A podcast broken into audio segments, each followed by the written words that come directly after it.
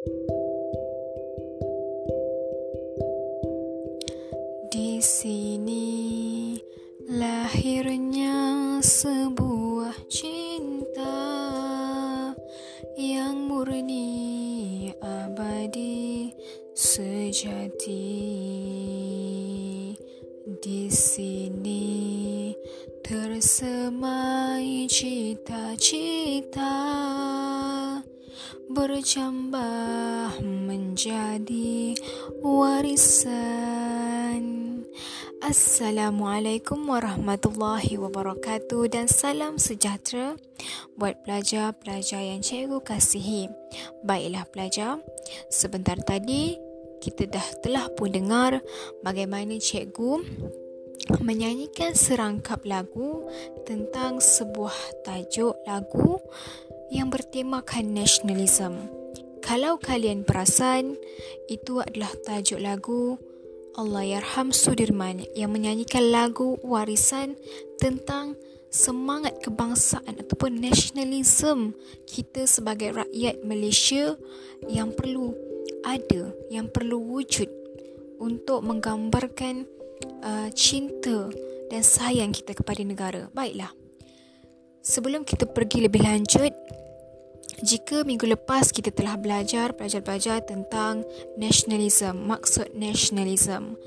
Okey, jadi minggu ni kita akan teruskan kepada tajuk berkaitan dengan nasionalisme tetapi adalah perkembangan nasionalisme.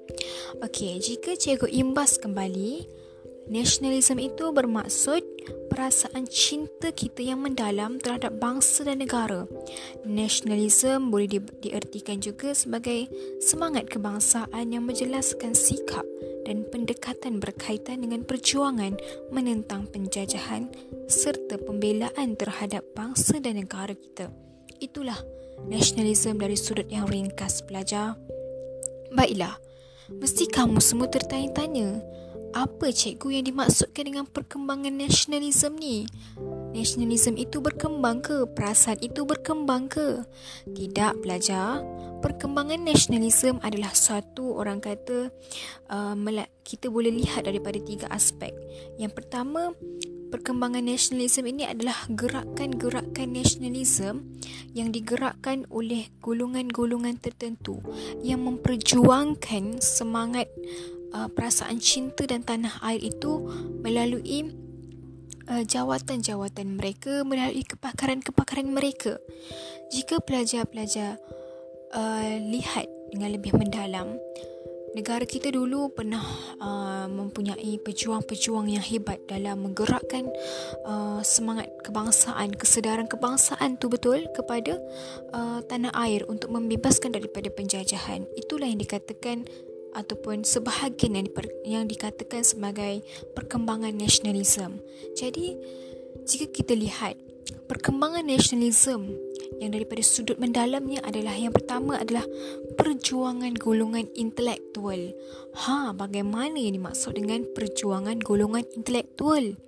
Adakah dia Adakah ianya ber, uh, daripada kelompok-kelompok perjuangan orang-orang yang cerdik pandai Tidak semestinya tapi perjuangan golongan intelektual ini juga dikatakan hasil ataupun lahir daripada pejuang-pejuang tokoh berpendidikan agama.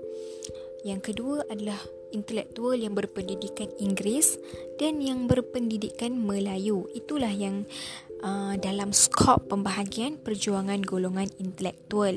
Kalau kita lihat kalau kita lihat intelektual yang berpendidikan agama yang memperjuangkan kebangsaan ataupun kemerdekaan negara kita adalah seperti kita boleh tengok Sheikh Muhammad Tahir Jalaluddin, Said Sheikh Al-Hadi dan juga Haji Abbas Muhammad Taha. Eh, kalau kamu tengok nama-nama ni sangat familiar, sangatlah familiar dalam ataupun sangat banyak dalam buku-buku sejarah kita yang mencatatkan perjuangan mereka, apa yang mereka lakukan sehingga sanggup menggadaikan nyawa, sanggup menggadaikan uh, tenaga, buah fikiran semata-mata untuk negara. Jadi, kalau mereka boleh, bagaimana pula dengan kita? Ha, kalau kita tidak mampu untuk memegang senjata, menentang penjajahan ataupun menentang anasir-anasir jahat untuk negara kita, kita mesti ada ilmu sekurang-kurangnya. Itulah yang dikatakan perjuangan golongan intelektual juga dalam menentang penjajahan pemikiran. Contohnya, okey. Baiklah pelajar, kita pergi pula yang seterusnya adalah intelektual berpendidikan Inggeris. Macam mana dengan berpendidikan Inggeris ni? Okey.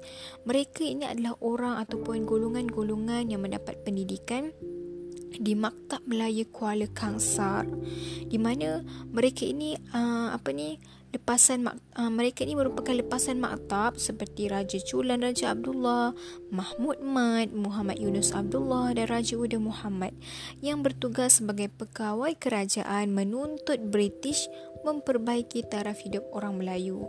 Jadi mereka ini sebenarnya membawa perjuangan yang berbeza-beza. Macam kita lah. Kalau kita ni pergi sekolah ada memang niat kita untuk menuntut ilmu tapi kita punya cita-cita berbeza-beza. Kita menuntut ilmu, ada yang nak jadi accountant, ada yang nak jadi cikgu, ada yang nak jadi polis. Tapi semua sama perjuangan untuk menuntut ilmu demi cita-cita yang kita inginkan. Begitulah konsep dia ya pelajar. Okey baiklah, seterusnya kita pergi kepada intelektual berpendidikan Melayu. Di mana golongan-golongan ini adalah golongan yang mendapat pendidikan di Maktab Perguruan Sultan Idris. Contohnya kita boleh tengok Zabbar, Abdul Hadi Abdul Manan, Harun Aminur Rashid dan banyak lagi dan mereka ini sebenarnya banyak menghasilkan buku-buku daripada segi ilmiah uh, untuk menyebarkan kesedaran kebangsaan kepada tanah Melayu. Begitulah belajar. Okey, tadi kita dah tengok perjuangan golongan intelektual. Yang pertama, yang kedua adalah perjuangan melalui penulisan. Kalau kita tengok Melalui penulisan ini dimaksudkan dengan nasionalisme ataupun semangat kebangsaan yang digerakkan melalui penulisan melalui tokoh-tokoh nasional. Contohnya seperti akhbar, majalah, novel, cerpen dan puisi. Tapi kalau kamu lihat banyak lagi ilmiah ilmu ataupun bahan-bahan ilmiah yang dihasilkan oleh perjuangan-perjuangan melalui penulisan ini. Kan kalau kamu lihat mungkin ada atuk dan nenek yang hidup pada zaman kemerdekaan dulu. Mungkin diorang ada koleksi-koleksi tersebut. Jadi kamu bolehlah uh, pinjam, baca dan hayati apa yang mereka sampaikan, perjuangan apa yang mereka ingin sampaikan untuk meningkatkan kesedaran kita sebagai rakyat Malaysia ataupun dahulunya sebagai rakyat Persekutuan Tanah Melayu. Ha. Lepas tu kita boleh tengok depan akhbar dan majalah, akhbar masyarakat China dan India, karya-karya kreatif seperti novel, cerpen yang pendek-pendek yang kebanyakannya seperti menyindir, uh, menyindir orang British ataupun menyindir penjajah. Dalam menjajah dan untuk menuntut kebebasan tanah air juga. Kemudian kita pergi pula yang ketiga adalah perjuangan melalui persatuan. Dah yang ketiga ya, tadi kita pergi perjuangan golongan intelektual, perjuangan melalui penulisan dan perjuangan melalui persatuan. Persatuan apa yang wujud ni untuk uh, menuntut kemerdekaan, kesedaran kebangsaan? Yang pertama adalah Kesatuan Melayu Singapura. Kemudian persaudaraan sahabat pena. Yang ketiga, kesatuan melalui Melayu Muda. Dan yang keempat adalah persatuan masyarakat Cina dan India. Jadi kalau kamu lihat, banyak persatuan-persatuan yang ditubuhkan dalam menggerakkan kesedaran kebangsaan um, tanah Melayu ketika itu. Ialah macam kita kat sekolah ni kan, macam mana kita nak tingkatkan uh, skill ataupun kemahiran co-curriculum pelajar-pelajar kita kita wujudkan dengan apa? Dengan persatuan uh, contoh taekwondo persatuan silat persatuan catur uh, kelab apa lagi? Kelab uh, kelab sukan dan permainan, sukan badminton, lagi hoki, macam-macam lagi untuk kita menggarap kemahiran. Begitu juga dengan persatuan-persatuan ni. Bila ada persatuan, akan ada uh, apa ni penyertaan-penyertaan daripada golongan-golongan yang mungkin ada bakat, mungkin ada kemahiran untuk orang kata uh, orang kata apa kemahiran ataupun mereka punya manfaat lah untuk disumbangkan kepada uh, persatuan tersebut untuk menuntut kemerdekaan. Jadi begitulah ya pelajar-pelajar secara ringkas apa yang dimaksudkan dengan perkembangan nasionalisme. Okey, jadi cikgu nak revision balik ataupun cikgu nak imbas balik apa yang cikgu terangkan tadi. Perkembangan nasionalisme ada tiga. Yang pertama, golongan intelektual. Yang kedua, perjuangan melalui penulisan. Dan yang ketiga, perjuangan melalui persatuan. Jadi tiga. Ingat kata kunci, intelektual. Yang kedua, penulisan, yang ketiga persatuan IPP perkembangan uh, nationalism IPP intellectual penulisan dan juga persatuan. Jadi itu sahaja penerangan cikgu untuk perkembangan nasionalisme.